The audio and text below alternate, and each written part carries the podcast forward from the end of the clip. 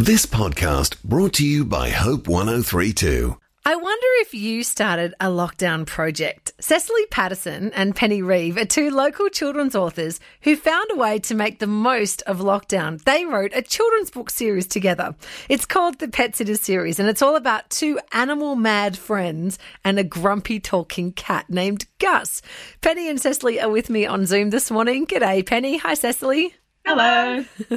So, whose crazy idea was it to write a book together? I think when it comes down to it, I was the one who said, let's write a kids series that's going to be as popular as the fairy books. Yes. Well, anything would be better than the fairy books. I couldn't stand the fairy books. I got to the point where I refused to read any more of them. Have either of you ever co written a book before, Cecily? well, I have ghost written and worked with people to write a book, but not really co written to the extent that this is co written. And What about you, hmm. Penny? oh, never. No, I'm usually very, very private with my writing and don't show people any of my drafts. So this is completely new and very scary experience, but really fun. So, how does it work? Like, how do you actually do it? And did you ever disagree on word choices or plot ideas? Is first of all, we plan the stories. So we get together Yeah. for lunch and morning tea and probably dinner as well. And we plan like in detail and we know exactly what's going to happen in the story. So then when we get to writing, we do a chapter at a time. I'll start, then Penny does one, then I do another, and we edit as we go. Mm. And that editing as we go is really important because we actually have very different styles of writing. So at first it was um, I was way too flowery and Cecily was straight to the point. and so that was that was quite fun figuring out how to write as the same Yeah, I think we've, we've got a nice voice now. So, Penny, did 2020 help you get this done or make it harder? we had just sort of started the planning when all the COVID stuff happened. And I think at first we were both like, how is this going to go forwards? But then it sort of gave us a project to just sort of focus on when everything else was shutting down.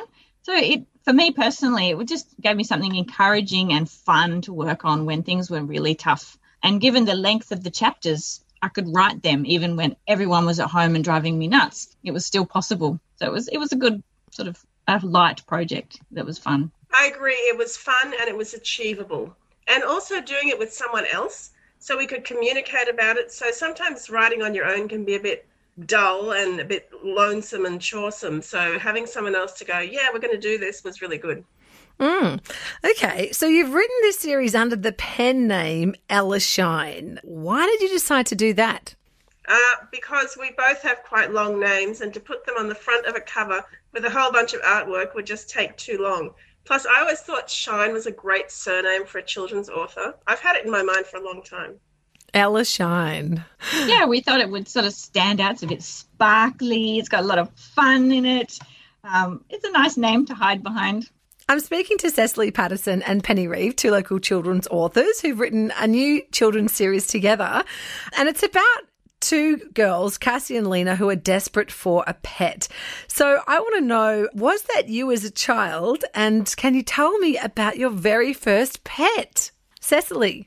My very first pet was actually quite disappointing. We really, really, really wanted that dog, but then it bit my brother and sadly had to be taken away and put down. So I was only three and devastated and crying. But the next dog that we had, I got on my birthday, although it wasn't a birthday present, but he arrived on my birthday and he was just the best thing ever. A smart little dachshund who was sassy and barky and really, really clever.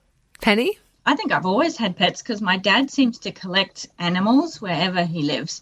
But when I was about five, um, we lived in Galiwinku um, in the north of Australia, and our friends in the Aboriginal community gave us a baby kangaroo. It was a little red kangaroo to look after because its mother had died and been eaten. Um, so we were going to look after this baby kangaroo and we raised it.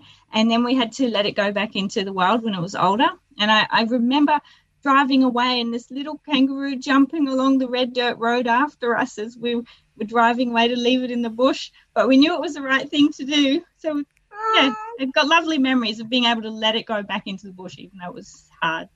I've got friends who adopted a baby kangaroo, similar situation, and now it spends half its time with the pack of kangaroos and half its time on their couch watching TV.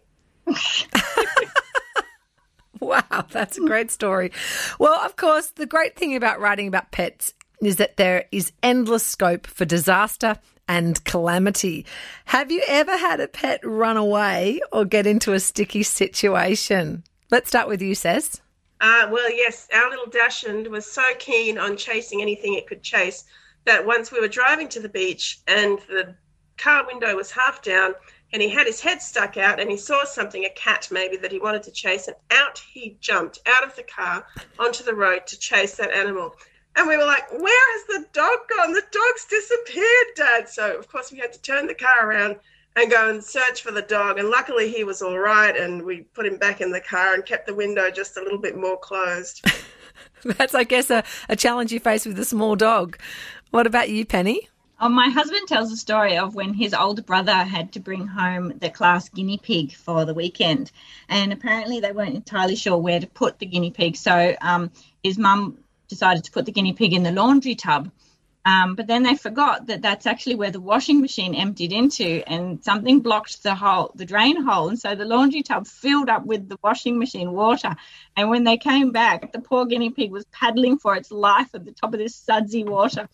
Luckily, it survived, but um, my mother in law vowed never to have school pets home ever again. Ah, uh, yes, it is a big responsibility. Well, thank you so much, guys, for sharing your pet stories. If you could have any pet right now, what would you get? I'd have the exact dog that we have right now because she is utterly adorable and sweet. What is she? Oh, she's a King Charles Cavalier, but she sits on your lap and she smooches, and she's just sweet. What about you, Penny? Oh, it's a tough one. I'd really like a goat and a guinea pig and some chickens. And can I have a lizard as well? Oh, yeah, that sounds fun. All right. Well, it's been great catching up with you. I'm speaking with Cecily Paterson and Penny Reeve. They're both Sydney based children's authors, and together they're the author of the new Pet Sitters series under the pen name Ella Shine. The ebook and the audiobook are out now. You can find out more at puddledogpress.com. Thanks for listening. Start your day with life words. Subscribe to Hope 1032's free daily email devotional at hope1032.com.au.